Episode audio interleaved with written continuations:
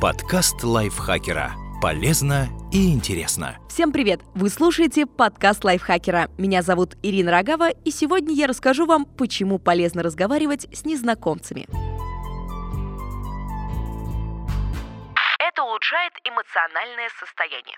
Мы отводим взгляд в общественном транспорте. На вечеринках и встречах предпочитаем общаться с несколькими людьми, которых хорошо знаем, не рискуя заговорить с кем-то новым. Услышав от соседа «доброе утро», мы вздрогнем и подумаем, что ему от нас что-то нужно. Разговоры с незнакомыми людьми кажутся нам неловкими и тягостными. Пытаясь завязать такую беседу, мы боимся, что нас отвергнут или нам кажется, что у нас с этим человеком нет ничего общего. Мы заранее убеждаем себя, что ни нам, ни ему такой разговор не будет интересен. Психолог из Калифорнийского университета в Беркли Джулиана Шредер называет это феноменом множественного невежества. Вы видите, что никто не разговаривает и делаете вывод, что они не хотят разговаривать, хотя все больше склонны к беседе, чем они сами считают. Люди ошибочно полагают, что поведение других зависит от их взглядов, тогда как оно на самом деле обосновано социальными нормами. Все это не дает нам пойти на контакт с незнакомыми людьми, поэтому мы выбираем уединение. Но такой выбор не всегда правильный. По данным исследования Шредер, общение с незнакомцами вызывает более положительные эмоции, чем уединение. Исследователи изучили эмоциональное состояние людей в общественном транспорте. Те, кто по инструкции завязал разговор с попутчиками в транспорте или с водителем такси, отметили более положительные впечатления о поездке, чем те, кто должен был сидеть в тишине. Также исследователи хотели проверить, распространяется ли положительный эффект на тех, с кем заговорили. Для этого они воссоздали условия зала ожидания. Результаты показали, что положительные эмоции испытывают и тот, кто начал разговор, и тот, с кем заговорили. Другую группу участников попросили просто представить такой разговор. Сами они ожидали, что опыт будет негативным, однако эксперимент подтвердил обратное. Мы недооцениваем важность социальных связей, полагая, что уединение приятнее, чем общение с незнакомым человеком. Но положительные эмоциональные эффекты есть и от общения с незнакомцами. Это верно и для малознакомых людей.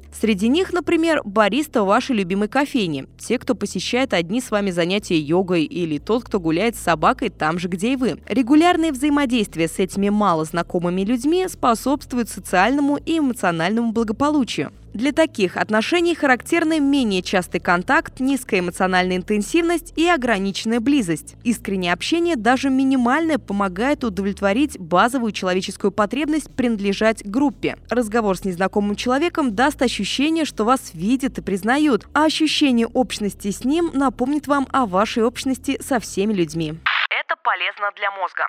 По данным еще одного исследования, даже краткое взаимодействие с кем-то повышает исполнительные функции мозга. Это умственные процессы, которые позволяют нам концентрироваться, планировать, расставлять приоритеты и организовывать. Участников эксперимента разделили на три группы. Одни познакомились и в течение 10 минут вели дружелюбный разговор. Других попросили поспорить, а третьи вообще не общались друг с другом. Затем все участники прошли когнитивные тесты, задействующие исполнительные функции мозга. Первая группа показала лучшие результаты. Каждый день у нас масса возможностей общаться с незнакомыми людьми. В транспорте по дороге на работу, в обеденный перерыв, на встречах и вечеринках. Попробуйте ввести это в привычку. Чтобы начать разговор, просто улыбнитесь и смотрите человеку в глаза. Главное – искренне стараться наладить контакт. Подкаст лайфхакера. Полезно и интересно.